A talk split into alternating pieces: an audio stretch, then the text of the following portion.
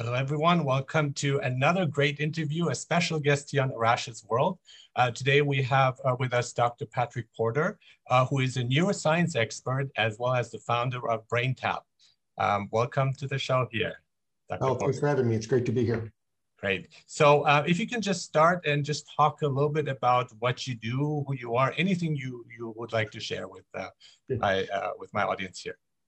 Well, I'm I was blessed to be the son of an alcoholic, so that started my journey at 12 years old, and we got into doing technology-driven meditation, which helped my father. So I've been really in this business my whole career. I went to school as a psychologist, uh, got that degree, and then I've been working in the field of light and sound and vibration since the 80s.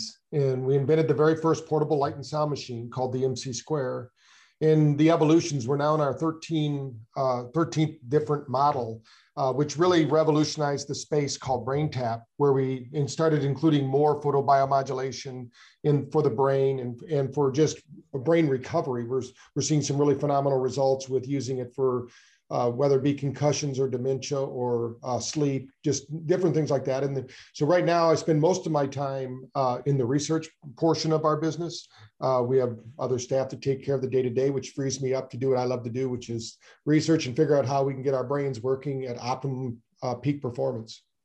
Great. Um, so, uh, why the brain? Why did you decide to study the brain and to do research on the brain? What was fascinating to you about the brain?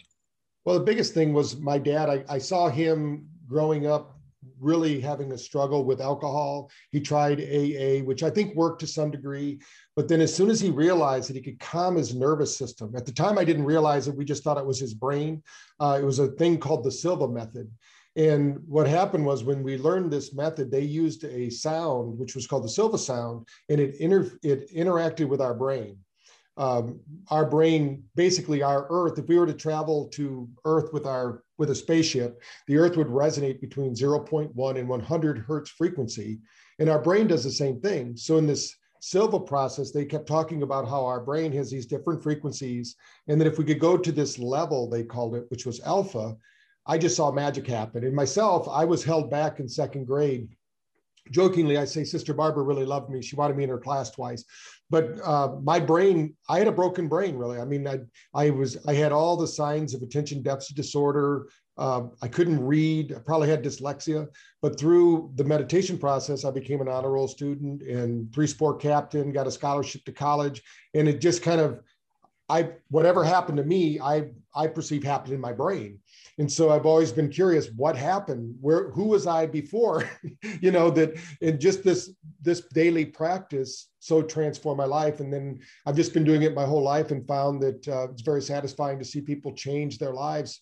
Now we work with a lot of medical doctors now. We have 2,300 clinics where they add in this mindset model to their practice is brain fitness because it's a it's a key component something called psycho um, immunology is up right now people need to know their they need to keep their brains positive so, or their thinking positive might be a better way to say that so that they keep their immune system functioning at its highest level so it's just been something that's always intrigued me and i i mean i've had some pretty phenomenal experiences that would might border on the area of um, some people might say metaphysical but i've had some experiences just just blew my mind because when you mm-hmm. get involved in this in this kind of field you get access to people that are tr- true geniuses in their field. And these bodies are far more capable than what we're letting them be right now. And our brain i think we're just tipping the iceberg. I think what happened in the 70s i was part of the group in the 70s that our high school didn't even have physical fitness workout equipment.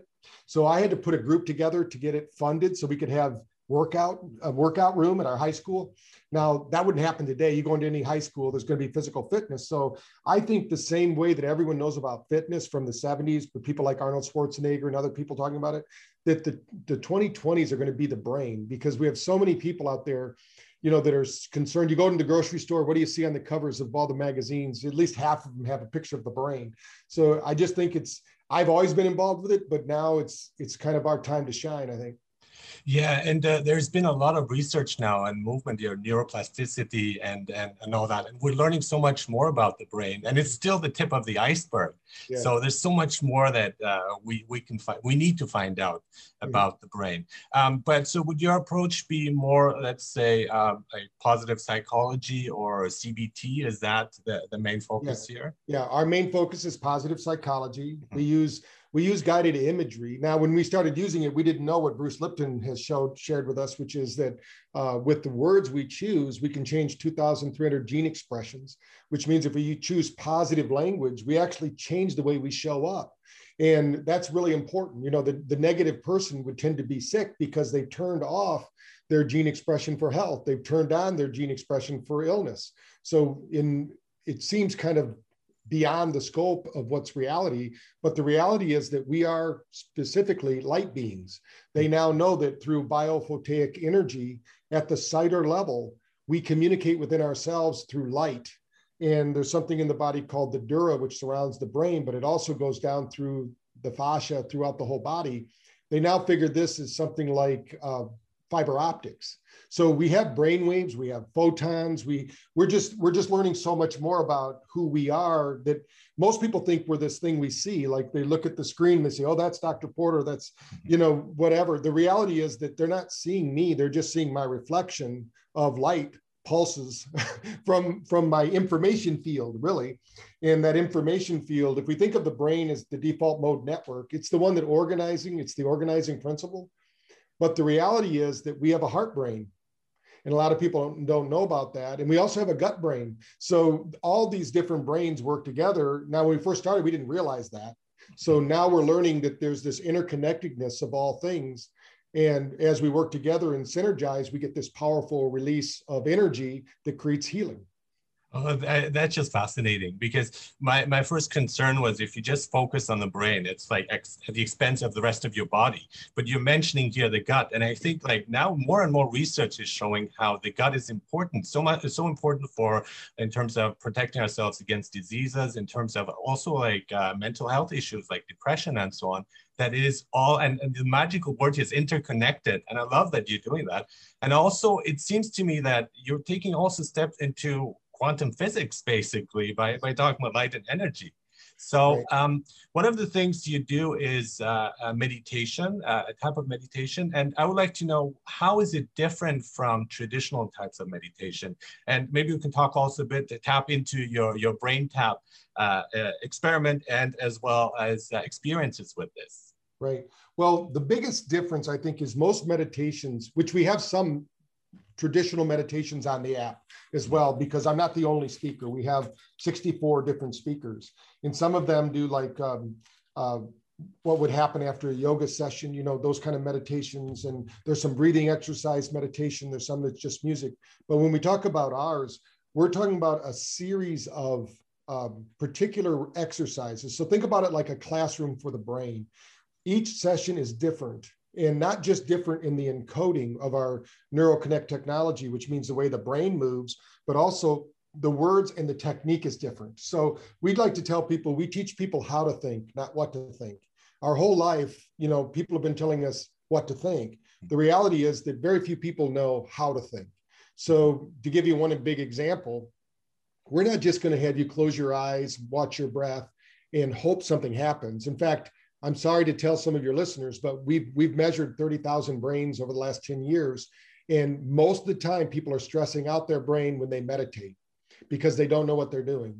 It's they they get all upset and angry because they have this monkey mind and they're not sure they're breathing right, and basically they're doing more harm than good. So that's why most of the time you learn with a master, somebody who knows the technique and is teaching you something. So what we did is we said, how can we teach people without having to be there one on one? And so we do that through light, sound, and vibration. So to give you an idea, our bodies are tuned to the light of our sun. If we don't go to sleep before 10 at night or two in the morning, we don't make as much melatonin. If, if at two o'clock every day, wherever you're at around the world, and your time zone at two o'clock, your temperature is going to drop two degrees. Now, at night, it does the same thing at 3:30. Now, every time that happens, we have a cause for it, right? We, we, in our conscious mind, we think we know what's going on. But the reality is that these bodies were designed to live in the Serengeti. You know, they haven't really evolved much more than that. So we're designed to actually reboot in the middle of the day. So we've shown that through with the light frequencies, we can train the brain to move through these different brain frequencies, slowing it down so that you actually imitate a cycle of sleep. But instead of taking four hours, which it takes for a nap, you can do it in 10 minutes, 15 minutes, or 20 minutes, depending upon how much time you have. And you can rebuild what is most important to our body right now is mitochondrial health because our body is just assaulted with all the different uh, we always say it's either thoughts traumas or toxins that are causing the problem there's a lot of toxins out there. So if we can keep our cells operating and, and produce what's called atp now we have the building blocks that can rebuild our bodies keep it if our energy's up in other words we can fight off all these other things that are happening. Even emf uh, we know that if you walk outside barefoot, you ground all that into the earth. It doesn't bother you at all. But the problem is we walk around with uh, rubber soled shoes and we live in homes that are, are, are totally separated from the earth. That our body, we're designed to move on the earth, to be on the earth. Uh, everything is symbiotic. So we have to do some what we like to term now biohacking. We didn't know that, you know, when it first started, but people are now realizing, hey, we need this light. So what we did is we took the frequencies of light from the planet. we we, I'm, my biggest movement is I always study. I've been studying since uh, since the beginning for me, ancient technologies and I, I, or ancient traditions, I should say, and we convert them into modern technology.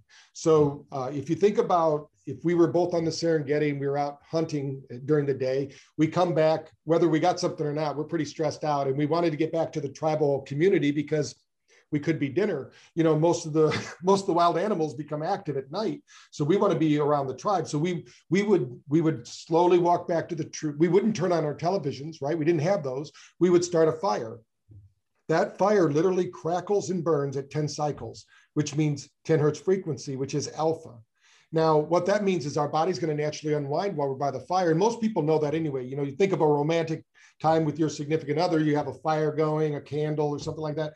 Well, in physics, they call it entrainment. Everything is entrained to everything else. If not, it becomes out of entrainment and becomes noticeable. You know, that's our our brain notices it. Like if if we're sitting sunbathing, let's say, and then a, a fire truck goes by, that brings us out of out of our revelry of being in the relaxed state. Well, that happens at night. Right now, what we what we do is if or I should say, when you're in in the Serengeti, we would the fire would burn out, we'd go to bed. We wouldn't go out and get more logs. We wouldn't turn the channel to another movie. We wouldn't keep our lights on. You know, we would start to tune down. So now what we have to do is look at what is our our society is great, right? We've never been a better time to be alive. But with the the lights we have, the stimulus we have, it's not really good for our brain or our body. So we have to do things that work in conjunction with what our body is designed to do. So we did is we took the light from the sun, what happens at sunrise and sunset. The incredible thing is there's been many studies done on that particular light. They call it sun gazing for those that want to look at it. They actually say it can re it can retrain your gut biome. Just the light can. So it resets your gut. Now the reason that is is your gut actually communicates twice as much to your brain as your brain does to your gut. There's more neuron connections in your gut. So when somebody says, I got a gut feeling about this. They're really saying my gut brain is talking to me. Now, on the same kind of note there, we have our heart. We have 40,000 neutrino cells in our heart, which means we have a heart brain. That's why when somebody says my heart's not in it, their body they get sick. They, you know that's why you got to do what you love and you know do it every day. But there's been more heart attacks on Monday morning than any other day of the week because people they don't have their heart in it if you think about it, this brain in between our ears, it's really important, but it's really almost like a slave unit. It, it basically, we, we train it and then um, it can turn on us and start to train us through bad habits and attitudes. So we've got to, we've got to take the time to retrain that brain. So I think the biggest difference is we're going to go to that level of the mind called the subconscious, which runs 95% of the biological patterns in our life. And we're going to change it at that level. And we're going to do it through light, sound, and vibration. Now, the physiological effect, if we were to look at somebody meditating like a Buddhist monk and look at somebody who's brain tapping, the only difference is that Buddhist monk took 30 years to learn how to do that. The mm-hmm. person who's using brain tap will get there in three sessions, the same place. In fact, one of the things in our studies we showed is we had 23% improvement in gamma just through three meditations. I've never seen anyone who's starting out meditating could do that in three sessions. In fact, I've never seen anyone who meditates on their own do that. So very, I'm very glad that you're mentioning the subconscious because that is uh, what that is my concern with a lot of CBT because they just look at the surface and it's like it's the brain and they don't go deeper into it. And I think there's so much more. And as you say, most of it is in the subconscious. Mm-hmm. Now, one of my fears of hypnotherapy and meditation and these guided meditations is that, uh, or even positive psychology to an extent, is that they are bas- basically telling you, repeating, saying stuff to you that follow this and think positive, and that's it. But it doesn't work that way because you are only getting to the top level. And to really change, to make an impact, you need to go deeper into that. So with the meditation that you're suggesting, is that uh, going to be effective for reaching to like deepest like recesses of trauma and anxiety and stress? Yeah, that we've had great, great, great results with our studies with PTSD and uh, mm. survivors of abuse. We've had phenomenal results with that. And the reason is something we call delta imprints. What that means is at the subconscious level, you don't know what's happening, but it's still back there festering. And you can think of your past almost like leftovers. Let's say you and I were at dinner and we're having your favorite meal. It's great, but we're having a great conversation. So we don't eat all our food. So we take it home, we put it in the refrigerator. Weeks later, it starts to stink. If you were a bachelor, of course, it would stay in there longer. But the, in, in the process, we open up the refrigerator. Maybe we're going to have friends come over. So we're going to get back in there. We're going to clean out our refrigerator because they might open it up. We get back to that little box from that meeting we had. We open it up. It's green and fuzzy. We don't know what it was. We didn't mark it on the box. What do we do with all that stuff? Mm-hmm. We throw it away. We don't need to send it to CSI. We don't need to have somebody tell us that our parents were wrong or broken. we do, the reality is that we need to make peace with our past and take it all as a learned experience but we can't just let it play back there it's it's almost like having i tell people it's like you're in the front room of your home you turn the lights out in the front room because you're there but all the rest of the lights are on in your house and when you wake up in the morning you don't have any energy but what about um, trapped feelings, emotions that we have? And in, in my view, and this has been also my experience, is you need to experience those emotions. You need to let them come out and you need to feel them in order to be able to move on. So it's it's right. probably for that. me not as simple as just throwing it away because it, it is a whole process that we want to be careful of not going too quickly because then it might still fester there. It's like the bacteria that might still be there. So how can we make let sure? me kind of yeah, let me kind of explain how this works because sure. we when you speak more than one language. Yes, I do. Okay, I so you have a brain circuit that most people don't have. Mm-hmm. It's the language circuit. Now, guess what? Everybody was born with that. But at the age of about seven years old, that brain circuit shut down. It said, "Hey, we use a lot of energy here in our brain. We don't. We we can shut this down. We're not going to learn another language. This is how mom, dad, brothers, sisters all talk.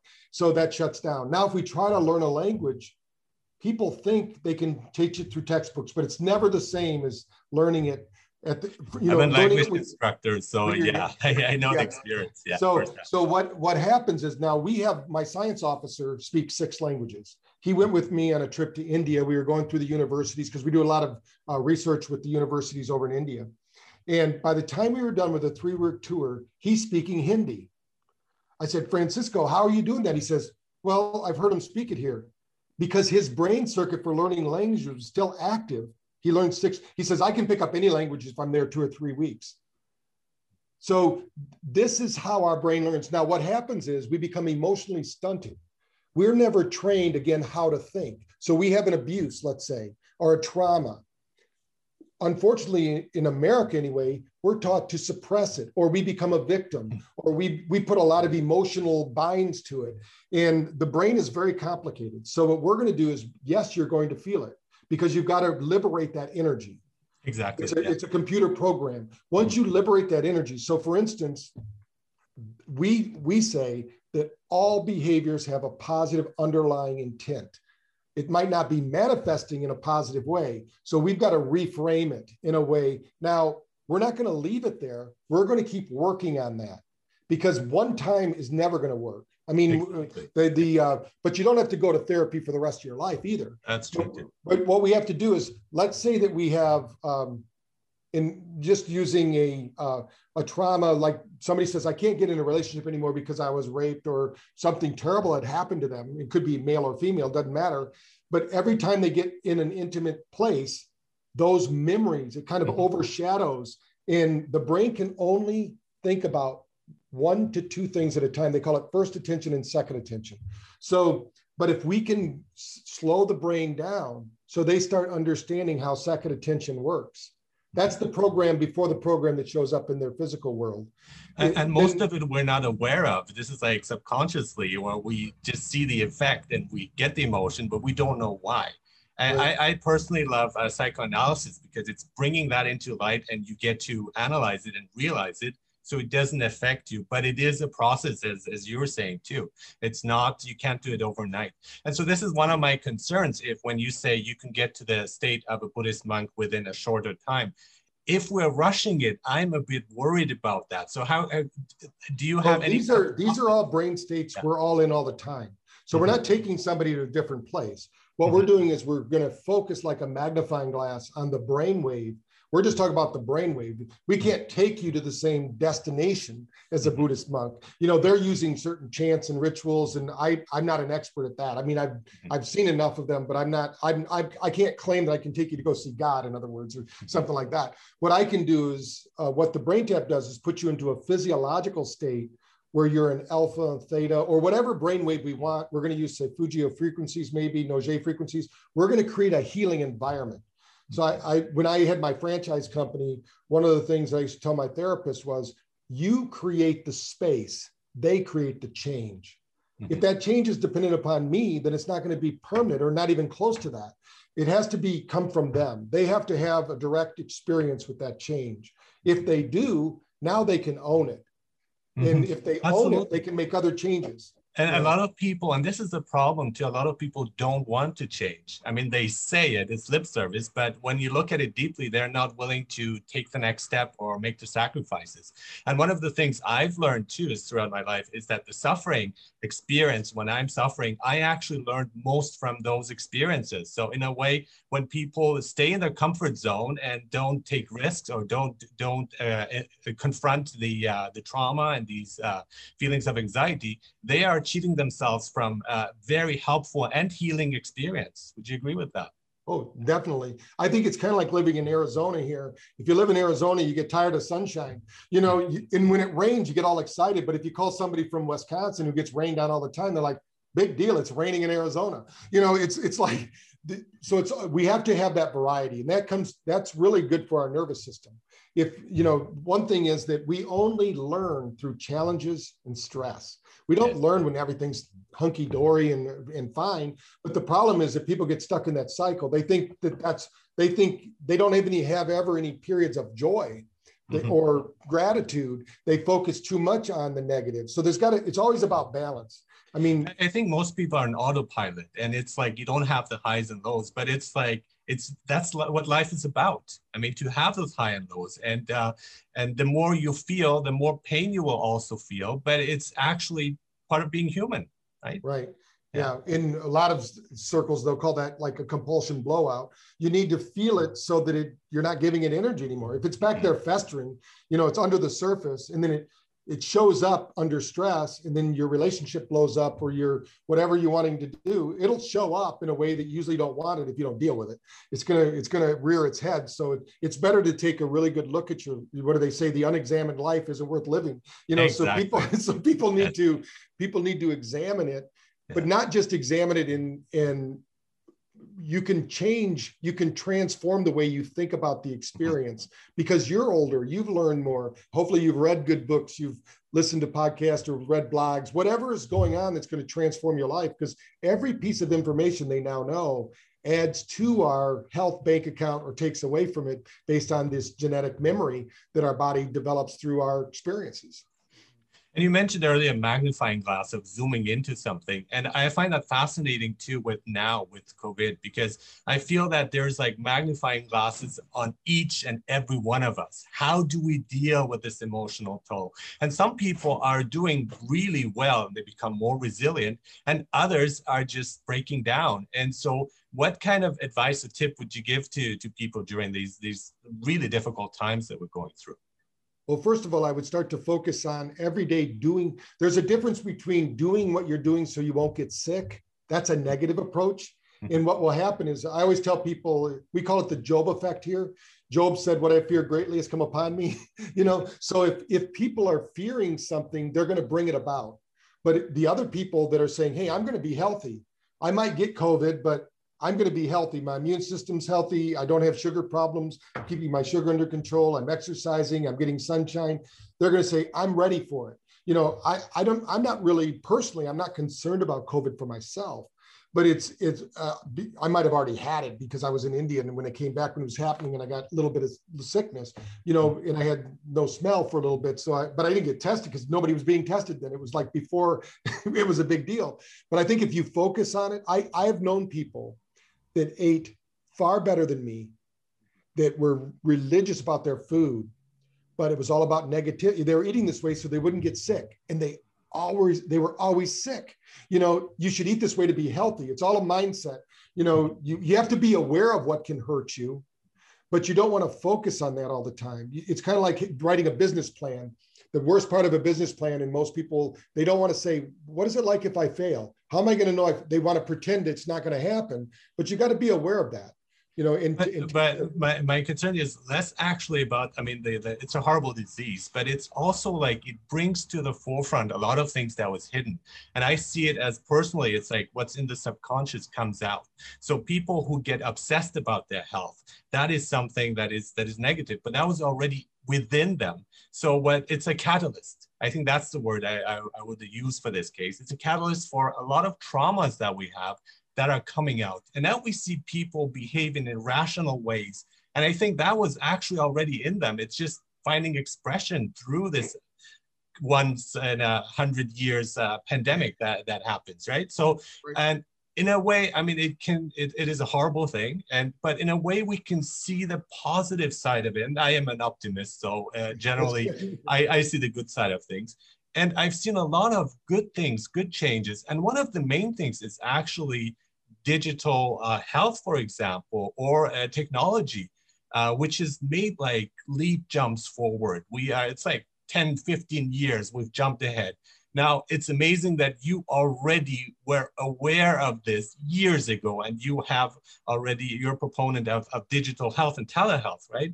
Um, so, um, how do you feel that this is actually really helping the cause and that you've been right all this time? well, I think, yeah, a lot of people don't realize being an optimist, I've, I've been told at times that I'm too positive. I'm, I'm like, I'd rather be disappointed every once in a while than every day. You know, yeah. a pessimist wakes up every day, it's terrible.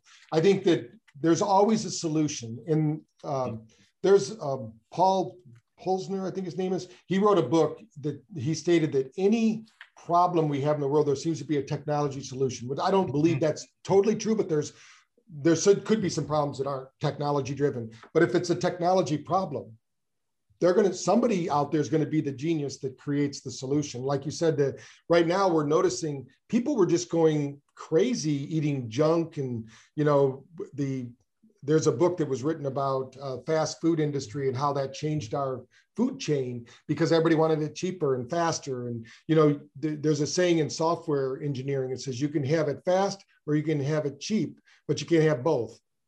So, you know, people wanted it fast, so they got cheap. You know, they they didn't get the nutrients in there that they wanted and mm-hmm. things like that. I think that what's going to happen now is people are going to start shifting. They already are. I mean, you look at even though it's not in the mainstream media about what nutritional things you can do, there's enough back channel nutritional gurus out there that are telling people and the mindset has to be there i mean one of the things i think we're going to have to work on here is people look at other people as if they're biological hazards I think that's the worst thing. You're not a biological hazard. You are a person and you have a unique, you have something unique to share with the world.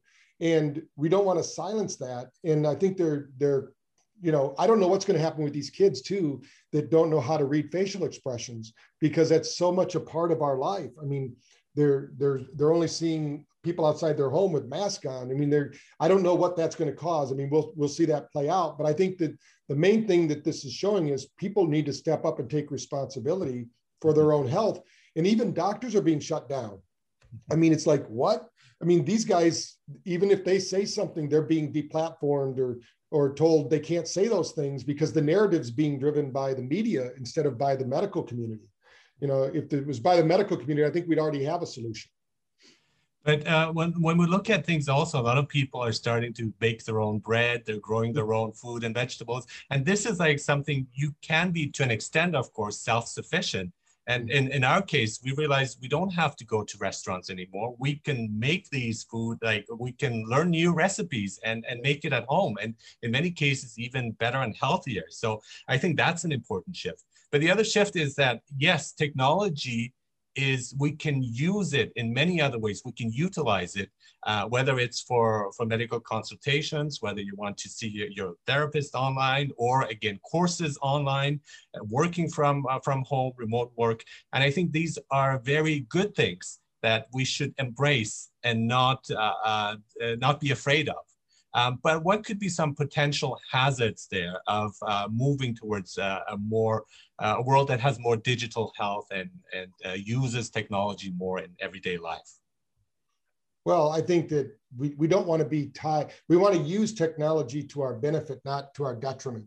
You know, they know that there's a lot of when people get tech neck and, and things like because they're walking around with what they call digital dementia, you know, they, they can't get their screens away. I think people have to be aware of how much time they're spending doing these things or someone's going to come up with some screens that aren't so damaging to us. You know i think that's the next step is somebody in technology is going to say you know what? We don't have to be sharing all this radiation with, the, with the world. We can do something different. Uh, but i think that when when people it's almost become the new addiction uh, for a lot of people is this digital addiction, and they're not. It's supposed to be making us more um, more creative, uh, get more done. But if you're finding that you're watching more cat videos, you know, or something like that, it's not really going to help you that much because you can get sucked down the YouTube rabbit hole, right? If you start one video, then the next video, then the next video, even if it's healthy, you know, stuff, you can you can find an hour goes by and you had something important to do, but now you're uh, at least that's happened to me before, and, I, and I'm I'm very cautious of it. You know, I, I don't really play games on my computer, mm-hmm. uh, but I've seen enough kids play games on computers, and my son, you know, it's it's really how you use it, and so and that's the other thing of being like uh, moderate about its use and being able to to balance it out with other stuff. So uh, what we do is we have our walks in nature and so on to balance it off with the uh, the work that I do at home through technology, and I think that that is that is hugely important but I think it also opens up so many benefits for people who did not have access to, like, say, uh, medical advice and help. They can get it, and people who uh, from from let's say remote areas can now have consultations online. And uh, your you have an upcoming conference called Biohacking, and mm-hmm. I, I, I, appreciate the use of the word hacking, which can be good or bad. I mean, depending again how you use it, right? Yeah. And that's that's the thing that everything has its its its uh, both sides, the good and the bad. It depends what we're doing with it. And could you maybe talk a bit about the term itself, which I find fascinating, biohacking, and maybe a bit about the conference as well? Right. Well, Dave Asprey kind of coined that word. Uh, and what he says is it's it's using either technology or your environment or foods to upgrade really your biological system. So, and through measurements, through some kind of provable science, not just because you feel good or you think it's going to work, but if they if anybody tunes into that conference they're going to be blown away. These are people that you know they're talking and they're walking that talk in other words these are when, when we first went to the first uh, biohacking event that we were there we we measure people with hrv we have a clinical grade um, tool that measures nine different parameters of the of our biological system. We had never seen people that good. I mean we're used to going to medical clinics and in medical conferences. And believe me even though you'd think they'd be the healthiest people on earth they're usually not because they're the caregivers aren't taking care of themselves you know they're taking care of everybody else but they're not taking care of themselves but these biohackers the they they did this for themselves and they're showing us a way to do it. And you'll you'll hear from different world-renowned people from thinkers to people who have technologies to just different foods you can do just by making some food choices or even i mean one of the biggest things now is about intermittent fasting you know that that are out there. And in uh, what are your thoughts on that? Because i i'm a strong believer in it but and i've been doing it for a couple of years but what are your thoughts on that? I'm glad well, well when i uh, i did a uh, series with uh, one of the leaders in this field of of uh, of doing uh, what's her name? The uh, but it's about intermittent fasting. So I started doing that right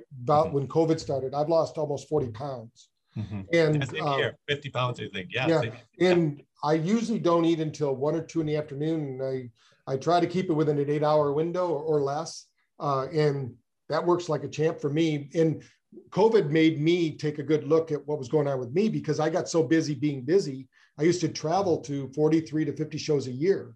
And so there's a lot of excuses, right? I'm, I'm out of town. I'm at this place. What's the great, the best restaurants? You know, I'd eat the foods and I would say, oh, I can't exercise. I'm too busy. Now I can exercise. No problem. I can, I can do the things. There's no excuse anymore.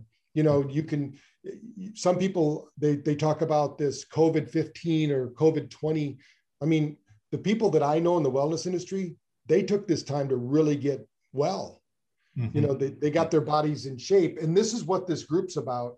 There's a lot of different technologies. Like if you came to my office, even in New Bern, North Carolina, I could take you through three hours of different biohacking that we have here in our in our clinic it's mainly a research clinic but we get we have all the equipment so the staff gets to use it and but it's it's a way to upgrade our bodies and i think that it for people if we could take somebody from the 50s and bring them to the future now and see what we have they would think it was star trek mm-hmm. you know, because there's so much, to, you know, when you talk about lasers, light therapy, vibration, um, PEMF, all of these different technologies that really tune up our bodies. And you can do it in a short time. Now, a lot of these, what's kind of neat is a lot of the things that you need to do, you already have. So when you come to the conference, you're going to go, you don't have to buy anything. You already have it at your disposal. You're just not using it correctly. So these guys will teach you how to use. And the biggest thing, of course, is your own thinking you know, that, um, but they'll teach you how to, you know, how do you think about foods? How do you shop for foods? How do you, when do you eat? Like the, there's so much in this field. And I think it's, it's really an emerging field. I mean, these are, these conferences are getting bigger and bigger. And, um, you know, we, we see them all over the place. I do some smaller conferences like this where we only have 100 to 200 people and local local groups and people want to know how can i how can i take responsibility for my health and this is a good one to do that and, this year you have a virtual conference as well, in addition yes. to an in-person one. And yes. I will be attending that. And thank you very much for the pass. I'm very excited to to find out more about it. But this is this is what uh, technology has given me and many others. We can access these conferences where before it, we couldn't because right. it's it's far away. We have to take time off work and traveling and so on and now we can be there. I know it's not the same, and I would love to be there in person to actually like try out some of these things that you're talking about, but it is still a very good substitute for that, I think. Oh yeah, there's going to be a tech hall. Of course, you can't get on the equipment like you would if it was a physical tech hall, mm-hmm. but you'll be able to talk to the actual makers of this equipment.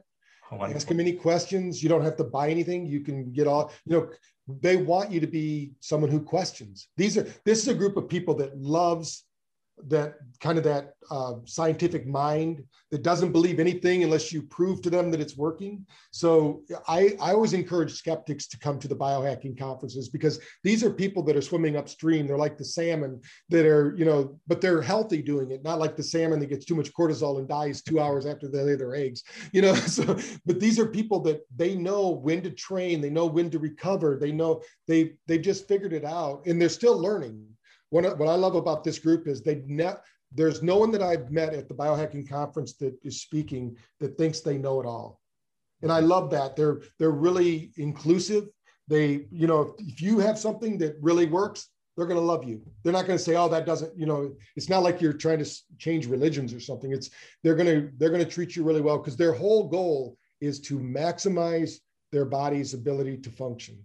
I love that openness and uh, skeptical, and I'm a skeptical of many things. And uh, again, science as well. There's certain things in science that I'm skeptical uh, skeptical of, and then other things uh, as well in, in, in, other parts. And I think for me personally, one of the things is uh, if science says it, yes, that's good. But there's other things that I think for myself, and I use my own experience. And if the results are good, if it works, and it's basically like the placebo effect, if that has an effect on me and can make me healthier why not? Why do we have to always understand processes that we actually can't? And in many diseases, I, I, I, suffer from sleep apnea. And whenever I ask them what causes it, and, and it's just, well, we don't know. And it's it, it come to, uh, I'm thinking more that uh, a lot of this, these kind of uh, conditions that we have, and uh, psychosomatic conditions and health conditions and so on, is related to uh, stress and anxiety. And I've had chronic stress.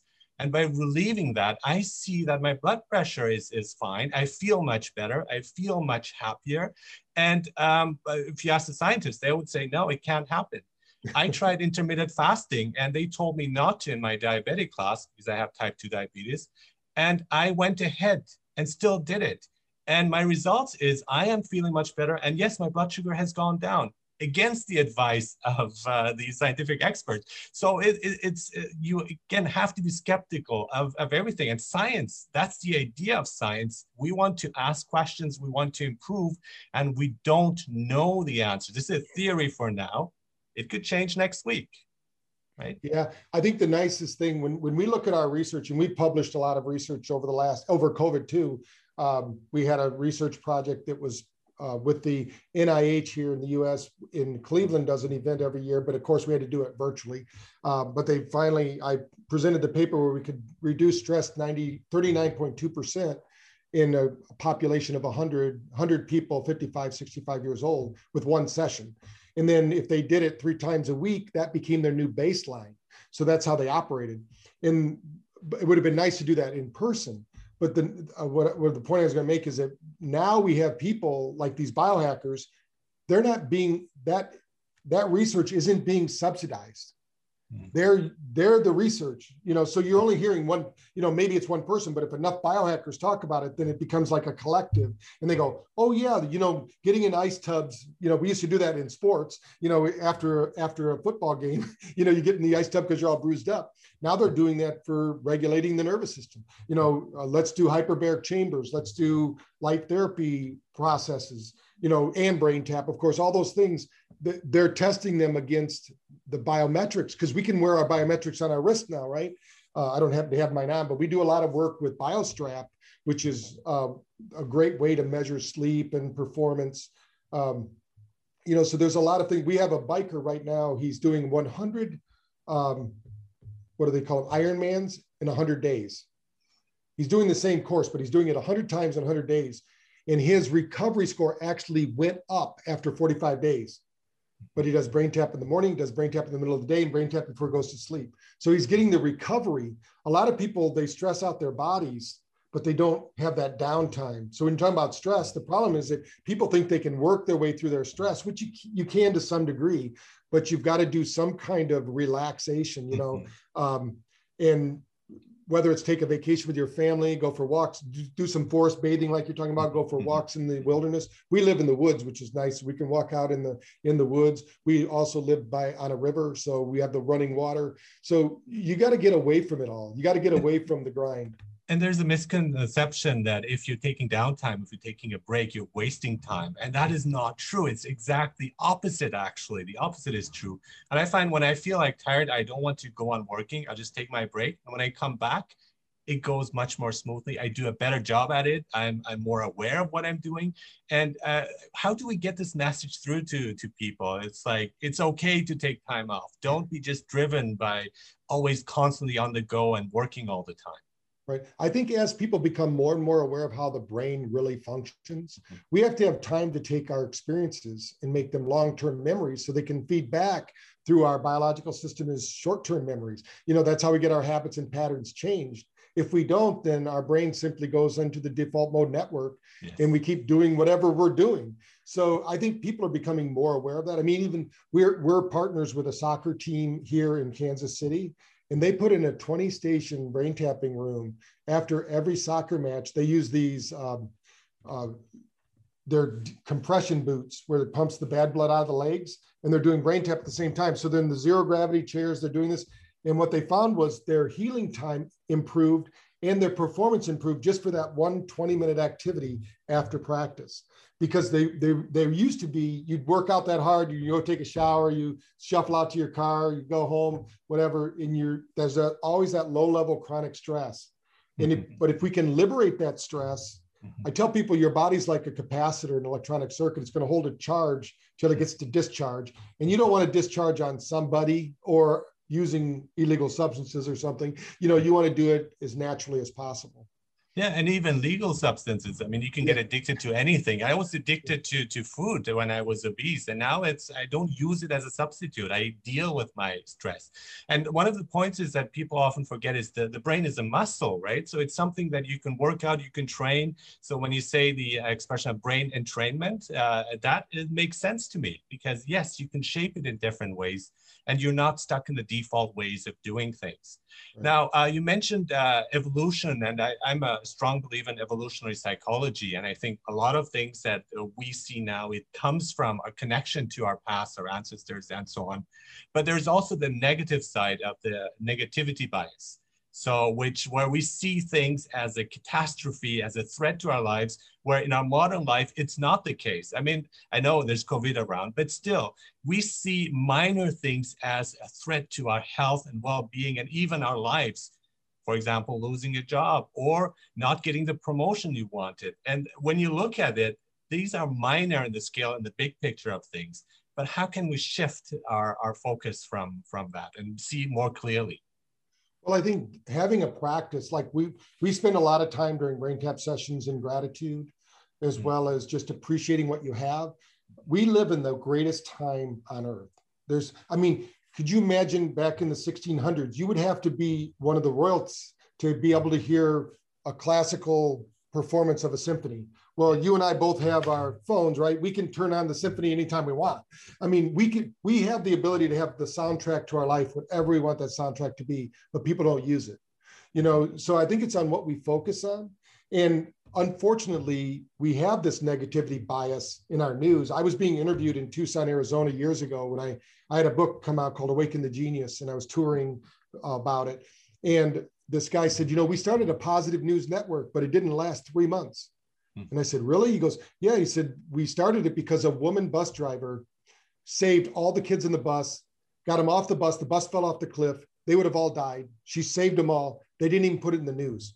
Now, if they had been in that bus, it would have been all over the national news. That bus driver would have been sued. They would have said she was drinking. You know, it was just been negative. So, but he, what he said is, it's people unfortunately are so predisposed. So I think one by one, like this podcast and doing the things that we're doing, this is how we're going to change it. There has to be an underground grass movement that says, look, we can be, we can be aware of the negative. You know, we got to take care of ourselves. If you're sick, don't go outside. You know, um, you know, if you have one of these compromising conditions, then be careful, you know, all these things. But that doesn't mean we have to stop living. And we don't have to look at other people as biological hazards. You know, we're people, you know, and we share more than we think. You know, there, there's a reason, there's actually been experiments on mice, and, I, and this will make sense in a moment. they when they run mice through a maze, if a mice, if a mouse anywhere in the world makes it through that maze, they can't use that maze in any other laboratory in the world because every other mouse, at the moment that mouse runs through it, has access to that same information.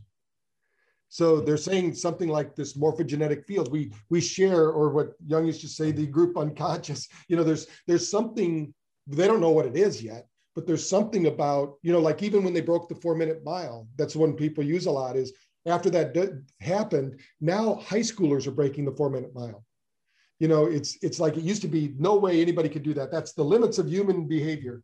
I mean anything that we say is a limit eventually somebody breaks it you know that we are far greater than we've been led to believe. So the, the whole key here is, is to unlock that potential and start activating it. And that happens through the just what you said earlier being optimistic. Mm-hmm. And that's that's and, what's going to activate it. And we are interconnected. And I remember when uh, when news broke in, in China, and they said there's this uh, this strange virus that's going around, and and I, I, said, well, it's over there. Or we hear about Ebola in, in Africa. Well, it's over there. And now we see, no, it's over there. No, it, it is connected to us in, in many ways. So what's happening uh, currently in India is, is frightening. And I think we have this like collective suffering that is happening throughout the world, this global suffering. And what that does is, again, this is the optimist in me, we have more empathy because of it, at least in, in, in a large, uh, uh, many people have that who have empathy and they can, uh, they can connect better with others. They understand what it feels like to, to suffer. And we were kind of cut off before. And so this is another thing that the uh, that COVID has done, and also with the vaccine, where people are working together, scientists around the world are working together. And uh, yes, there is politics, and we, we can't avoid that. But at the same time, they are working relatively well with each other. There are challenges, of course, and we need to deal with them and but it's it's it's helping in many ways. And if we can just have that mindset and just say like let's do this like this and let's follow this and everybody needs to be free from covid for this thing to disappear. You can't just have your own bubble and we're fine and, and everybody else is not. Right. so that kind of interconnectedness is is uh, we need to really feel it and understand it and and follow through with it Yes, I, yeah, I agree. I think that well, think about what Kennedy did back in the '60s when he said we're going to go to the moon. They mm-hmm. they mm-hmm. liberated everybody and said, "Hey, you're going to spend your time doing this." Nobody thought it was possible. So I think mm-hmm. that's what's happening now. We're getting some of the greatest minds in the world working toward a solution. Um, you, the, the only sad part is they're not giving solutions to people that actually get it. You know, the, the only solution right now is go home for 14 days when, when they're, you know, the biohackers will tell you there are things you can do, you know, um, but colds and flus are natural. So, I mean, not the severe one that we're having now, but, you know, it's, it's natural to go through those. It's just, but if your body's not, but if your body's sensitive. It, it made me think because I, I took it as natural, something that's all around but we could have a world without colds and flus. And this was something that also jumped from animals. And these are uh, coronaviruses as well, the, the, the cold, the common cold and so on. And even the flu is like these bacteria.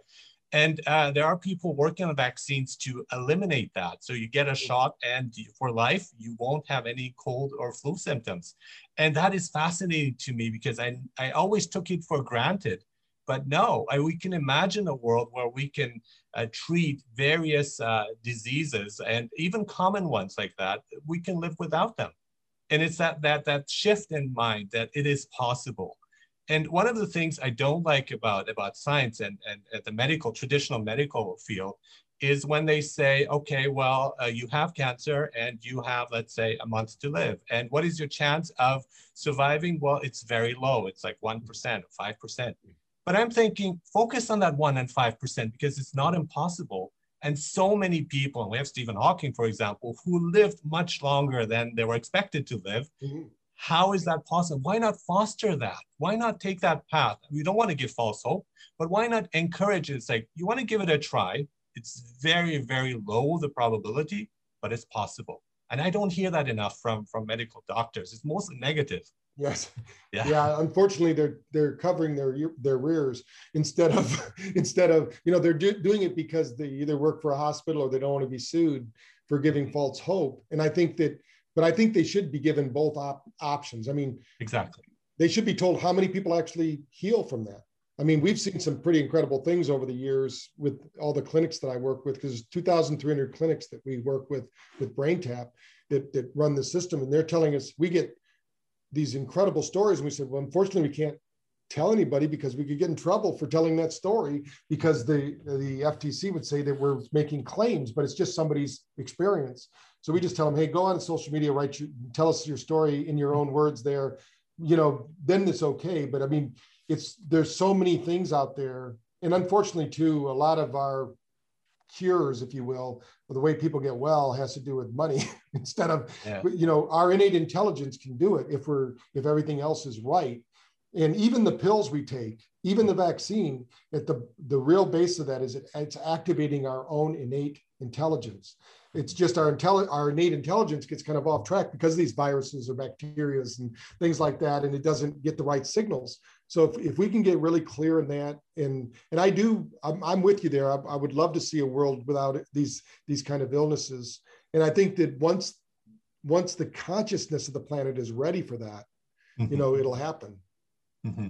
With I, feel the same way with like sleep apnea. My sleep apnea clinic, they said I said I'm feeling better. I've lost a lot of weight. I want to see if I can uh, be cured of this, uh, and they said no, no. It's you are stuck with this, and uh, we're going to continue with the treatment. And I I think I can't buy that. We, I mean, there's a part of me I, I know it's for them the money, right? It's like making sure that I buy the new mask and update it. And I was like, don't think like that because you're here to help us. You're here to to treat us. It's not about money. It shouldn't be, but it is, unfortunately. Yeah. Right? We just finished a pilot study that we're now moving into a big study with Seminole College in Florida. We mm-hmm. took women, we took the, the, the women in the pilot study, they were 55, 65 with dementia. They were, they were all diagnosed with it. Six weeks later, uh, to kind of quicken the story because I know we're running out of time. The they come back. Their doctors said they had dementia. They did the Cambridge science testing. They had dementia. We measured their brain. Their left hemisphere was out of sync, which means it was moving faster than their right. So they had dementia. So we trained them to use BrainTap three times a day. They went back to their doctors after six weeks. Their doctor said, "Wow, if you'd have came to me six weeks ago, I wouldn't have diagnosed you with dementia." They said, "Well, can you change it?" No, we can't change it because there's no cure for dementia.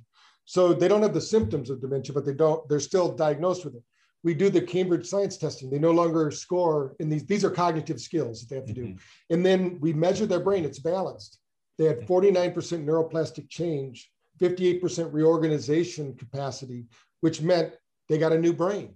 They and anybody can do this. It's like you, our brain is so valuable that it's like the liver. You know, the liver can regrow itself. Yes. Our brain, even under any condition. We just have to put, give it the right environment.